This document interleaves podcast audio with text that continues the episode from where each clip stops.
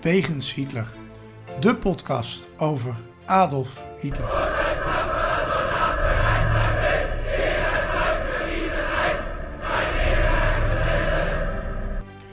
Dictator, alleenheerser van 1933 tot 1945. Een man met miljoenen doden op zijn geweten. Das war ein Befehl! Der Angriff Steiners war ein Befehl! Een man waar ongelooflijk veel verhalen over te vertellen zijn. Ook al die jaren na zijn dood. Herr Adolf Hitler heute Nachmittag in seinem Befehlsstand in der Reichskanzlei bis zum letzten Atemzuge gegen den Bolschewismus kämpfen für Deutschland gefallen ist. In deze podcast gaan Sjoerd en Niels van Andel de wegen van Hitler af. Ze kijken naar bijzondere plekken, naar vroeger, naar nu. En ontdekken samen met de luisteraar het bijzondere verhaal van de Führer van Nazi-Duitsland. Een, een nieuwe week, een, een nieuwe wegens Hitler. En eh Sjoerd, het gaat goed hè, met onze vrienden. Ja, wij, wij hebben vrienden. Ja, wij blijken best veel vrienden te hebben ook. En het groeit. En mocht je nu denken, wat moet ik doen om vriend te worden? Dan ga je naar Vrienden van de Show. Dan zoek je even onze podcast op. En voor 1,50 euro per maand, waar hebben we het over, kun je vriend worden om, deze podcast te ondersteunen. Of 15 euro per jaar. Dan krijg je korting. Wat krijg je er allemaal voor? In ieder geval extra afleveringen. We gaan binnenkort de eerste opnemen. We hebben hem op de planning staan. Dus hou ons in de gaten, want eh, we verwachten met een week of twee de eerste bonus aflevering voor onze vrienden in ieder geval beschikbaar te stellen.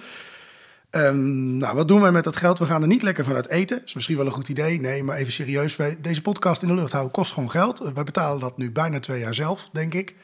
Uh, en um, nou, dat vinden we geen enkel probleem. Maar als onze luisteraars ons willen ondersteunen... Uh, of meesparen ja. voor een microfoon of, of, extra apparatuur... we willen afleveringen buiten op gaan nemen op locatie. Ja, dat, dat vraagt gewoon investeringen. En uh, nou, uh, wij vinden het hartstikke leuk dat er al zoveel luisteraars zijn die een bijdrage leveren. Dank daarvoor natuurlijk. En mocht je nu luisteren en denken, ik vind het leuk om dat te ondersteunen. Word dan vooral vriend van de show voor 1,50 per maand of 15 euro per jaar. Je kunt ook een eenmalige bijdrage doen als je zegt van nou, ik heb er niet zoveel behoefte aan dat vast te, te zetten. Je kunt het overigens ook weer uitzetten na een jaar. Je zit niet tot een eeuwigheid vast, maar het is net uh, wat je wil als luisteraar. Hè? Dat is veel mogelijk. Ja, ja. En, en, het is ook goed voor onze doorstart als we een, een, een podcast gaan maken over muziek uit Volendam. Hè? Ja, precies. Want ga je dat, ben je dat van plan? Nou ja, dat leek mij een fantastisch onderwerp na, na Hitlers uh, gebeuren allemaal. Hè? Ja, als we precies. niks meer weten. Dan, als we niks meer weten, gaan we het over Volendam ja, hebben. dat lijkt me echt. Zou Geert Wilders ook leuk vinden. Maar ik denk dat, we dan veel luisteraars overhouden. Ja, denk het ook. Maar um, um, serieuze oproep dus wel. Uh, vind je het leuk, onze podcast? Wil je ons onafhankelijk houden en dat soort zaken? En, en gewoon ondersteunen bij het beter maken van deze podcast. Op deze manier kan dat. En ook altijd alle feedback is welkom. Blijf ons mailen en bereik op social media. En we proberen er altijd wat mee te doen. Of we schrijven het even op. We kunnen niet alles meteen opnemen. Maar we hebben echt wat leuke ideeën voor uitzendingen gehad alweer. Dus uh, die gaan we zeker ja, gewoon ja, op termijn opnemen. om, uh, om uh, luisteraarsvragen, die, daar zijn een paar leuke binnengekomen. Ja. En die heb ik op een lijstje staan. Ik heb, heb ook al even gezocht. Dus um, ja, dat is interessant. Nou, daarom. Dus, dus er is genoeg reden om onze podcast te blijven volgen... en op allerlei manieren van feedback te voorzien of te ondersteunen. Um, nou, uh, even kijken. Het gaat goed met de podcast. Uh, we blijven groeien in luisteraarsaantal. Dus daar zijn we ook blij mee. Hè? Dus deel ons met je vrienden en familie. Um, en uh, dan kunnen wij leuke uitzendingen blijven maken. En over leuke uitzendingen gesproken. We gaan naar ons belangrijkste onderdeel. Nog niet, maar we gaan wel naar het op één na belangrijkste onderdeel. En dat is Hitlers dagboek.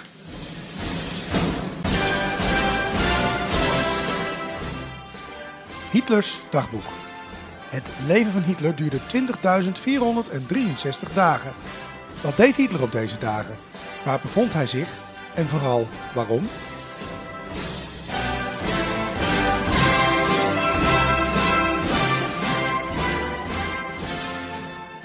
Sure, deze uitzending komt online op 20 februari. En we gaan terug in de tijd naar 20 februari 1933. Hitler is dan net aan de macht mm -hmm. als uh, de Supreme Commander, zal ik maar even zeggen. Als ja. de alleenheerser en vorst van Duitsland.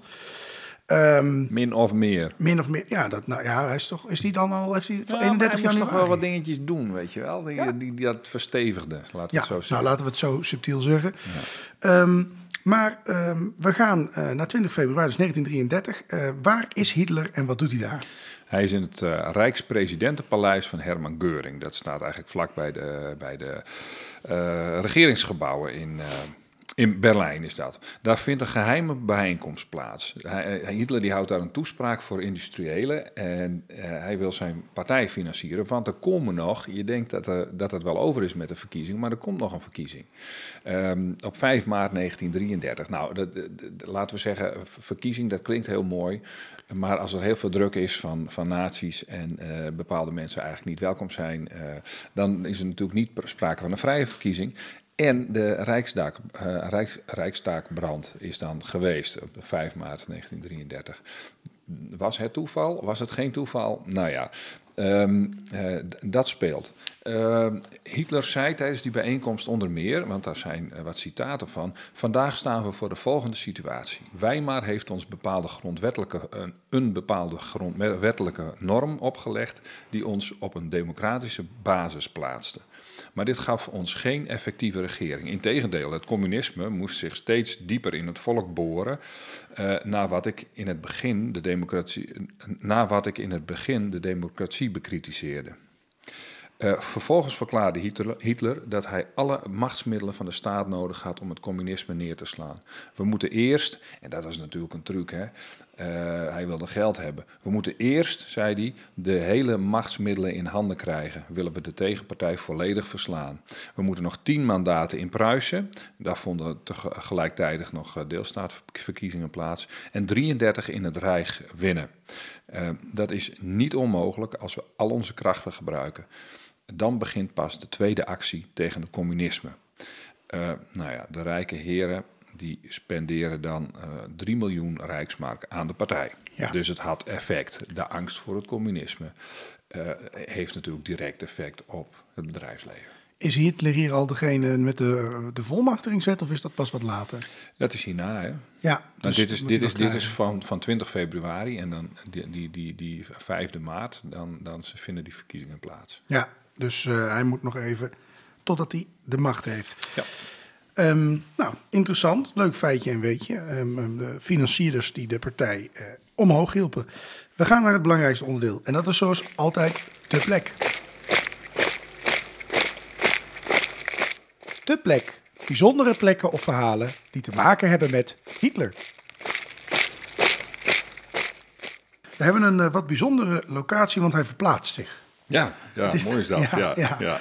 We gaan namelijk naar, um, um, naar een vliegtuig boven Duitsland. En wie zit daarin? Uh, dat is uh, Ernst Putzi Hanfstengel. Uh, ja, jawel, jawel. Ja, we hebben hem eerder al eens besproken bij de Hitlerputsch. Daar komt hij voorbij, zijn naam. die kan jij dan heel leuk zeggen, dus heb je dat nog niet geluisterd, doe dat dan zeker.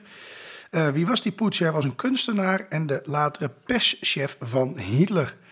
Um, en wat ik me dan een beetje afvraag, um, en dat ligt niet echt voor de hand als je kunsthandelaar bent, dus hoe word je nou in vredesnaam um, um, die functie, toch best wel een belangrijke ja, functie, ja. als kunsthandelaar? Ja, ja. Nou ja, weet je, het, het begint een beetje in de twintiger jaren. Ten eerste moet je even kennis maken met Hitler natuurlijk, dus dat, dat had nog niet plaatsgevonden.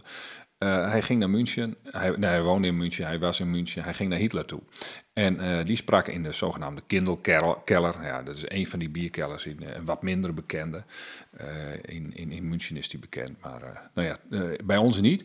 Hij kende Hitler helemaal niet toen hij daar naartoe ging. En ook niet van gezicht of zo. En er waren ook geen foto's van hem. Dat, dat was een beetje mysterieus. Die werden altijd een beetje... Alleen de Hofman mocht foto's maken. Er zijn vaste fo fotografen. En toen heel weinig.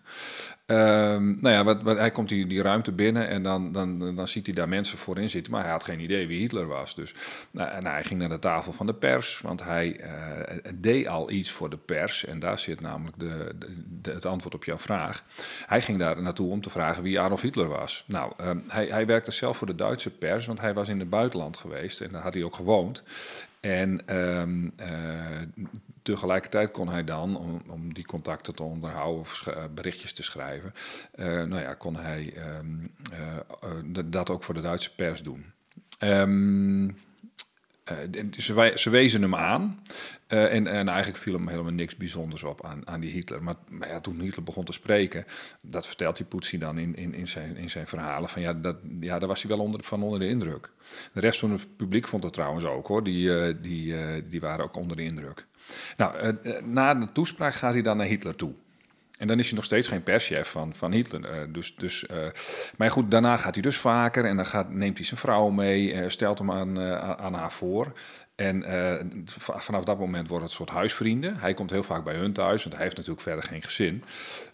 Dat wordt een soort surrogaatfamilie dan van, van, van Hitler. En het- zelfs de, hun zoon wordt, nou ja, hij wordt de peetvader van hun zoon. En eh, ja, hij was, hij was ook nog pianospeler en eh, eh, hij speelde piano. En eh, ja, die speelde heel pompeus eh, piano, schijnt. Ehm, en daar hield Adolf Hitler wel van. Dus elke keer als hij dan bij hem was, dan, eh, dan vroeg je hem of hij, eh, of eh, piano voor hem wilde spelen. Ehm, eh, en, en, en ja, weet je, aan de andere kant, Poetsie was ook wel weer handig voor Hitler. Dus eh, hij eh, introduceerde hem in rijke kringen. Hij, hij had contacten met het buitenland, eh, had een Amerikaanse moeder. Dus hij sprak goed Engels, had aan de Universiteit van Harvard gestudeerd. En Poetsie financierde hem op den duur ook. En dan duurt het even.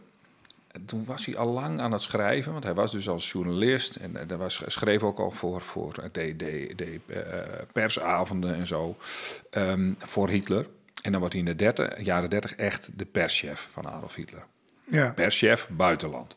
buitenland. We hadden nog verschillende perschefs ook. Ja, ja, ja, maar we hebben ergens op de achtergrond hebben we ook nog eh, eh, meneer Goebbels. Hè? Ja. Ehm, nou ja, en, en, en dus hij was al woordvoerder daarvoor. Maar de- ja, hij, hij werd nu echt perschef. Ja. Ja. Ehm, ik noemde het net eigenlijk al dat we eh, de naam van Putsch een keer eerder hebben gehoord bij de Putsch. Hè? Ja, Bij de Putsch, de. Putsch in München, de Hitler-Putsch in 1923.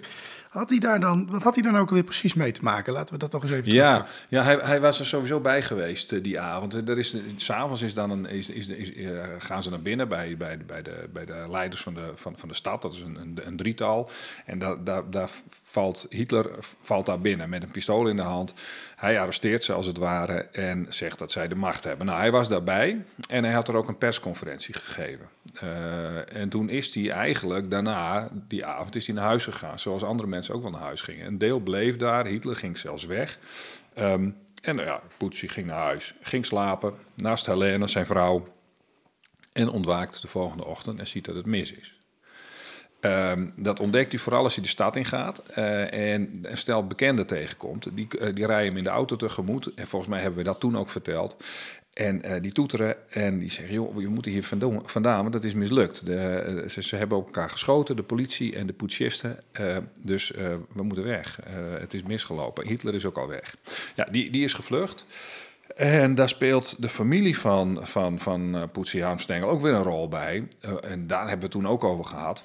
Uh, ze, ze, ze, Hitler vlucht namelijk naar het, het vakantiehuis van, van, de, van familie. En daar is toevallig uh, Helene, de vrouw van, uh, van is daar. En haar zoon. En dan komt de gewonde Adolf, die, die komt daar aan en die wordt er in huis genomen. En als de politie dan ontdekt dat hij daar is, dan wordt hij daar gearresteerd.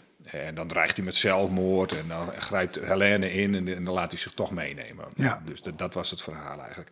Poetsie die zit dan inmiddels in Oostenrijk. Uh, die slaapt dan onder een bloemenstalletje in Koefstein, is dan al het leuke, leuke detail. En dan hoort hij van een advocaat dat hij eigenlijk niet terug moet komen naar Duitsland. Uh, want ja, er is een arrestatiebevel, uh, loopt voor hem. Maar ook al is dat er, hij trekt zich er eigenlijk niet zoveel van aan. Hij sluipt zo door een, door een tunnel bij Berchtesgaden in de buurt, een treintunnel. niet zo'n hele handige actie. Maar gaat dan toch met kerst gaat hij naar de familie toe. En als dan de rechtszaak begint tegen Hitler... In verband met de putsch, ja, dan wordt het, dat arrestatiebevel ook opgeheven en dan kan hij gewoon terugkomen.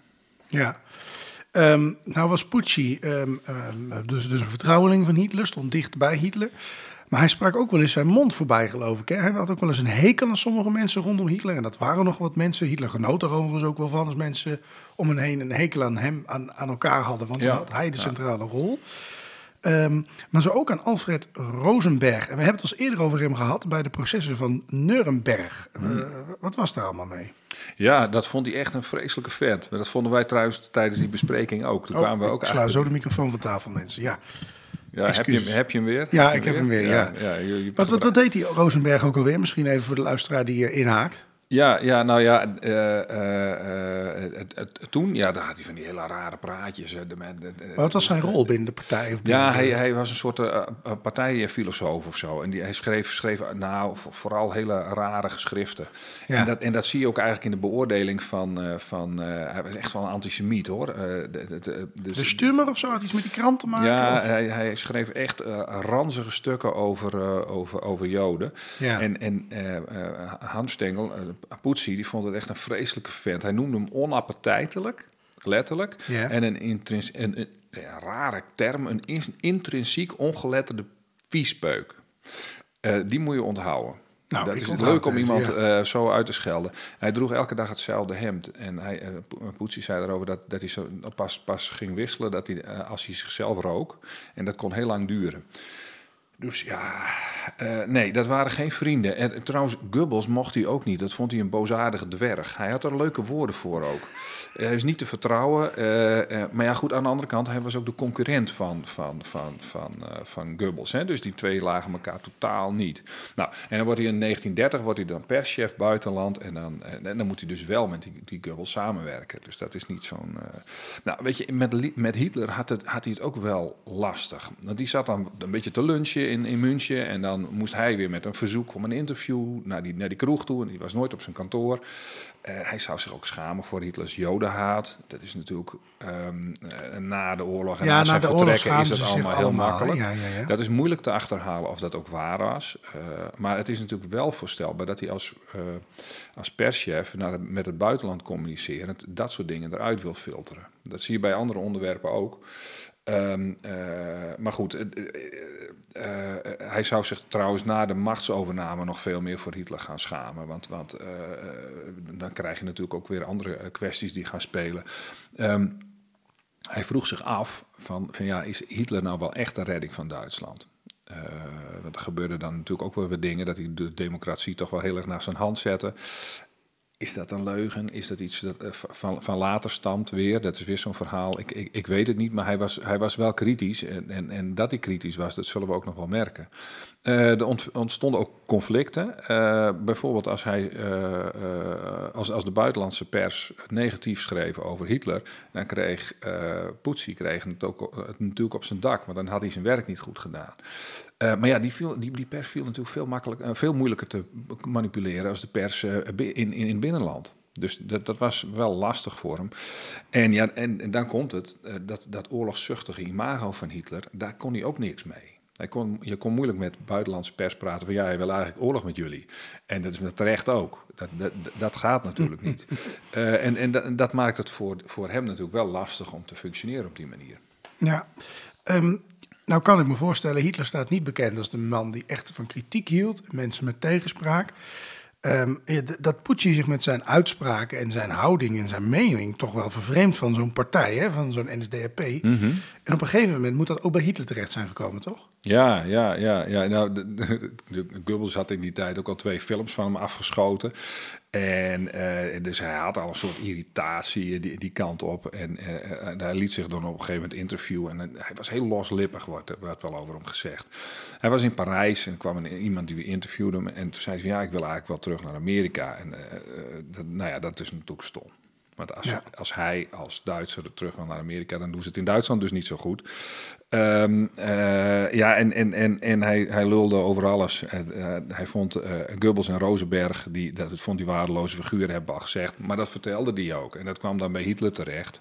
En Goebbels deed dat dan weer andersom. Die, die was bij Hitler en die sprak dan neerbuigend over Poetsie.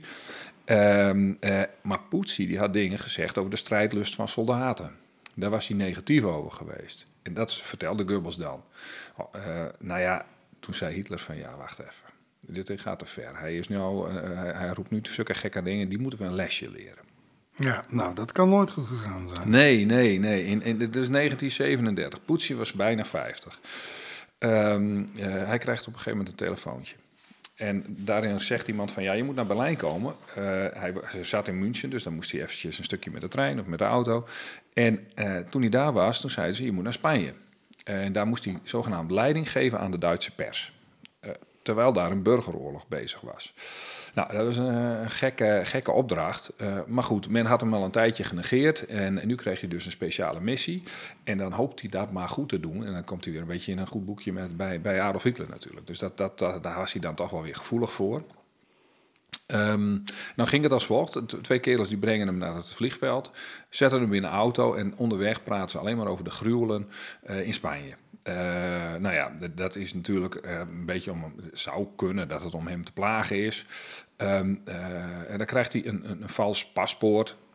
Hij bedenkt zich, terwijl hij in die auto zit: ja, ik, ik, ga naar Spanje, maar ik spreek eigenlijk helemaal geen Spaans.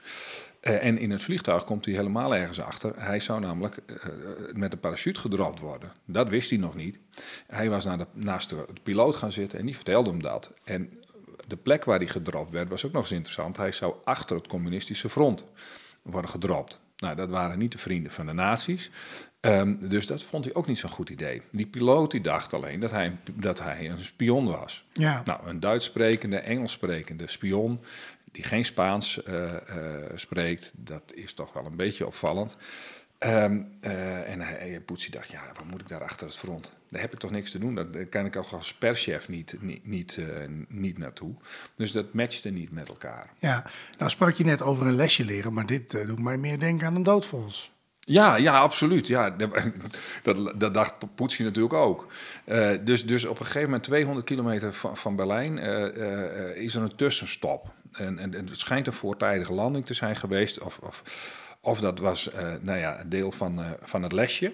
Maar Poetsie gaat er dan vandoor. En die, die reist dan met de trein naar Zwitserland. Um, en daar probeert men dan nog contact met hem te krijgen. Geuring die stuurt iemand. En uh, die stuurt eerst een brief. En dan wil hij iemand lang sturen. En dan zegt Geuring van ja, maar het was maar een grapje joh. Um, hij kon gewoon terugkomen. Nou, dat, dat, heeft hij, uh, dat heeft hij niet gedaan. Heel verstandig, denk ik. Uh, ja, ja. En, en, de vraag is, uh, was het een grap? Hè? Want zijn persbureau was toen al gesloten.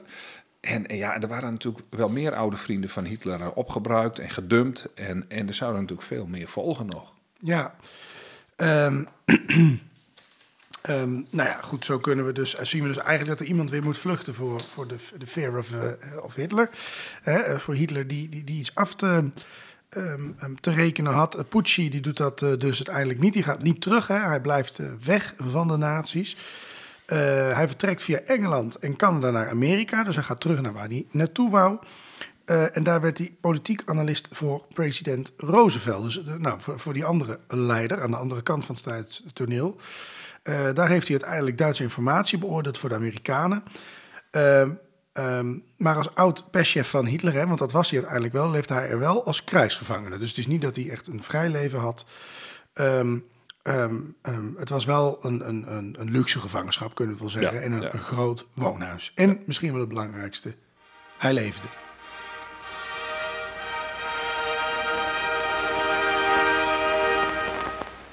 Het Nazi-journaal. Bijna dagelijks is er nog wel iets te vinden over Hitler. Hij is in het nieuws, er is een stuk in de krant, een tweet, een interview of een nieuw boek. We bespreken het in het Nazi-journaal.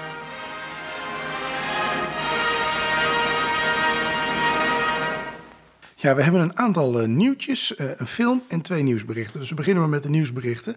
Uh, Marinus van der Lubbe, wie kent hem niet? Hè? Jij kent hem, hè? Ja, ik, ja, ik, ja, ik heb hem nooit echt gekend, maar ik, ik ken zijn naam. Ja. ja. bekend van de verm vermoedelijke brandstichting op de Rijksdag in 1933. Nou, we hebben ons twijfels uitgesproken van... kan één iemand zo'n heel gebouw in de fik steken? Dat is, dat is veel in het nieuws geweest. Ehm, maar zijn resten zijn opgegraven.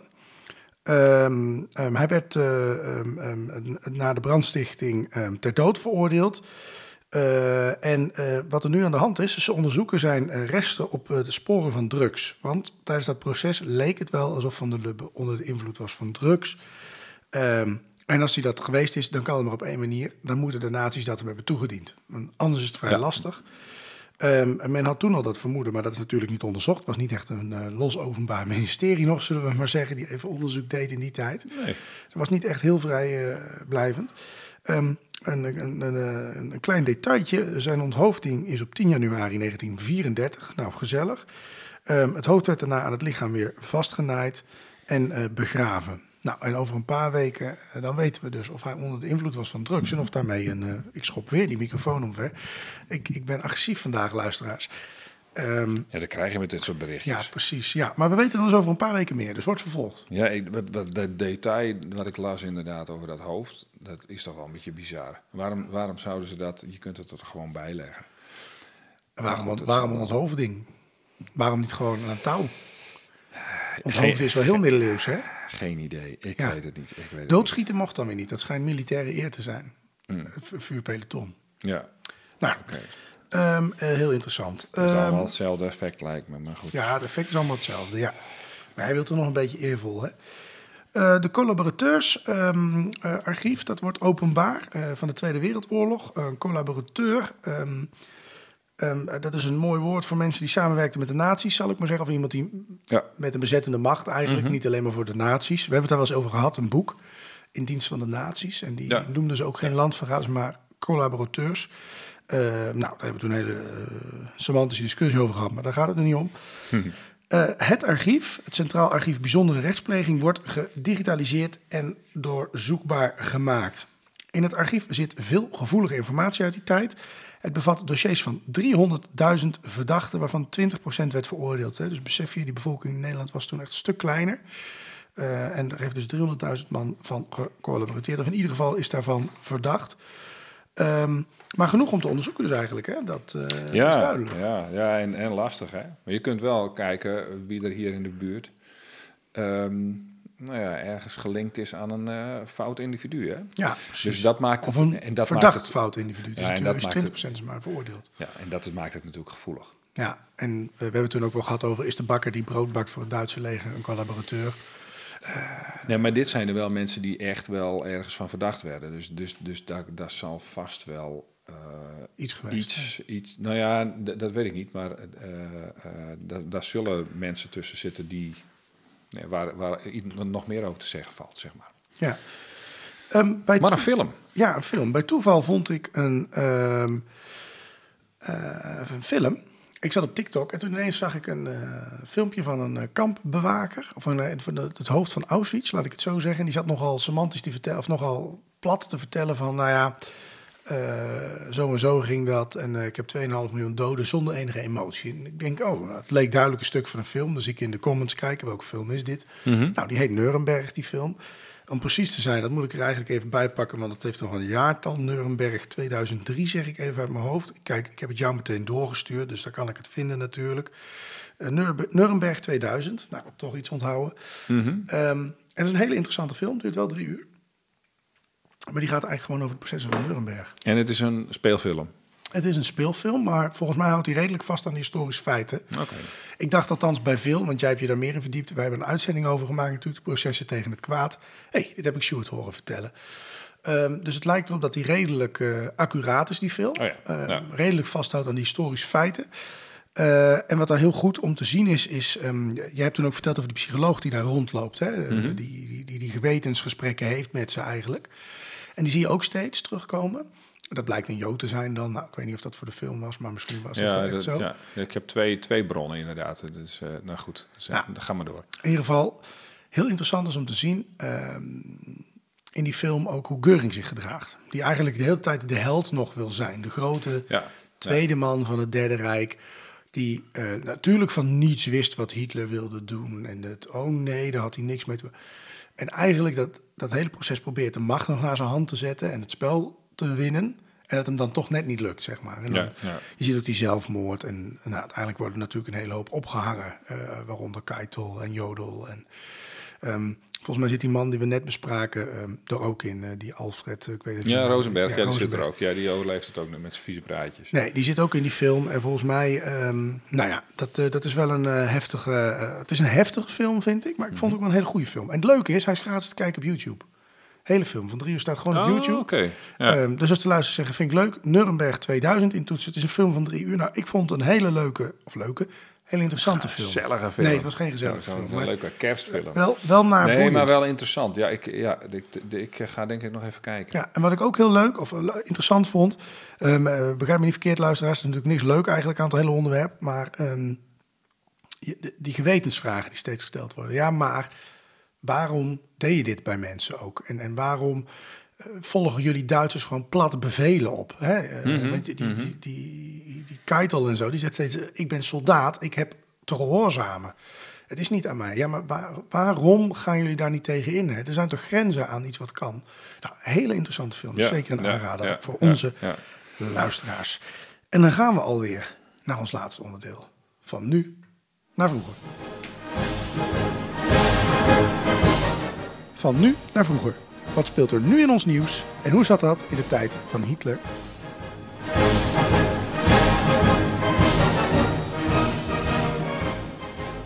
Ja, een fantastische ontwikkeling, Sjoerd. De boeken van Roald Dahl zijn aangepast door de uitgever. Ze zijn opnieuw uitgegeven, geloof ik, wat Ja. minder dik. Ik heb er een artikeltje over gelezen. Ehm, maar woorden als dik en lelijk zijn eruit gehaald.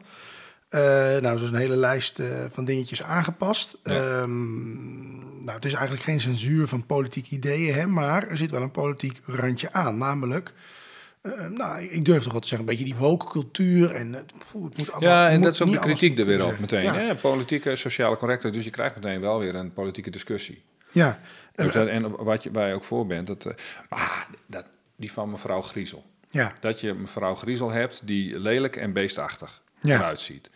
Dat is toch in een tekenfilmserie ook zo. Dat er een mevrouw rondloopt of een meneer die er griezela, en, eh, eh, beestachtig en lelijk uitziet. Dat is toch de bedoeling. Dat je, je moet die... Dat, je moet op een gegeven moment je fantasie een beetje stimuleren. De- anders dan weet je niet eh, hoe die mevrouw eruit ziet. Dus, maar goed, dat, dat vind ik dan een voorbeeld. Daar kan ik niks mee. Dan denk ik, Nee. dat, dat moet je handhaven, dat soort dingen. Maar ik heb alleen honderden aanpassingen.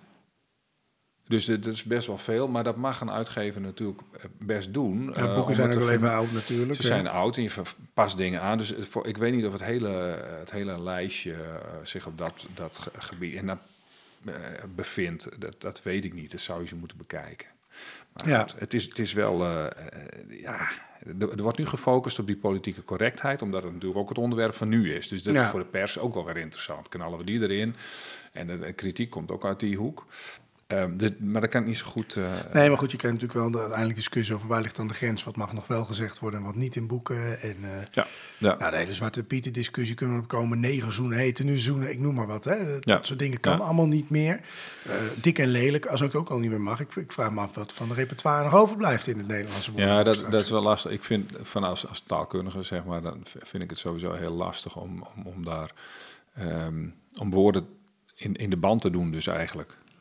Ja, Want het is de functie dan nog van het woord dik. Mag je überhaupt nog zeggen dat iemand dik is of zo? ja. Nou, blijkbaar niet, want je mag niet beledigen. Nee, nee, ik ben ook dikker dan ik was toen ik 19 was. Ja, maar dat, Dat geef ik dan maar even toe. ja, ja, nee, dat kan Ja. zeker kloppen. Ik was Ja, het toen nog niet, scheelt bijna niks hoor. Nee, Nee, hey, hou op. Nee, maar wat moet ik dan zeggen? Maar dat, dus dat vind ik raar. Eh, maar ik weet dus niet of, het, of, het, of, of die uitgever nou echt zwaar politiek correct zichzelf heeft willen censureren. Maar goed, dat, dat is eigenlijk natuurlijk, dan denk ik luisteraars nog nou fijn. eh, kinderboeken kan uitschelen. Ja. Ehm, ehm, een beetje een brug die natuurlijk eh, wel wat verder gaat. Ehm, die naties die konden er ook wel wat van, hè, censureren. Ja, en dan- dan, dat heeft helemaal niets te maken. Want, want dat, We willen niet zeggen dat de Nee, uitgever dat- van dat boek dat nu natiepraktijken toepast. enige, de enige link is dat het, dat als je over cen- censuurachtige dingen of mogelijke censuur, wat je er maar van vindt, hè, eh, eh, nadenkt, dan, ja, dan denk je bij de naties natuurlijk al over hele ernstige dingen.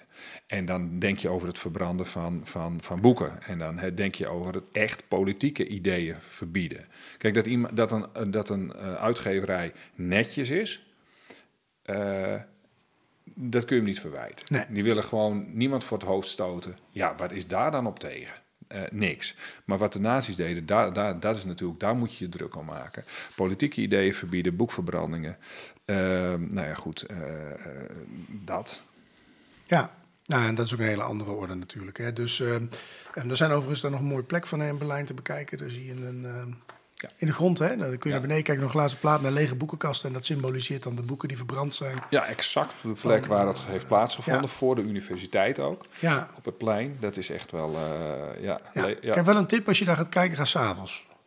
Ja, dan, eh, dan is het, iets nee, verlicht, hè? nou, dan is het ook mooier. Want als de zon, wij waren op een hele zonnige dag. En eh, dan, zie je zie je niks. eigenlijk niks. Omdat Nee. die glasplaat Nee. het dan gewoon weer kaatst. Ja. Eh, maar ik ben daar toen ook s'avonds nog een keer naartoe gegaan. Op een elektrisch stepje. En dan is het een heel stuk indrukwekkend. Dan komt daar licht Ja. uit. Dan zie je echt lege kasten. En nou ja, dat, dat is best wel een, een mooie plek om dan te bezoeken. En even stil te staan bij En wat er gebeurd is. Daar hebben we het ook wel eens over gehad wie daarvoor verantwoordelijk was hè, bij de universiteit. Deze man. Als je het over carrière-naties hebt en zo. Ja, Dus dat is, eh, ja, interessante materie. plek. Ja, en, en plek. Nou, en daarmee komen we aan het einde van deze uitzending van Wegens Hitler. Waarin we weer het hebben gehad over een van Hitlers vrienden die moest vluchten voor de Führer zelf.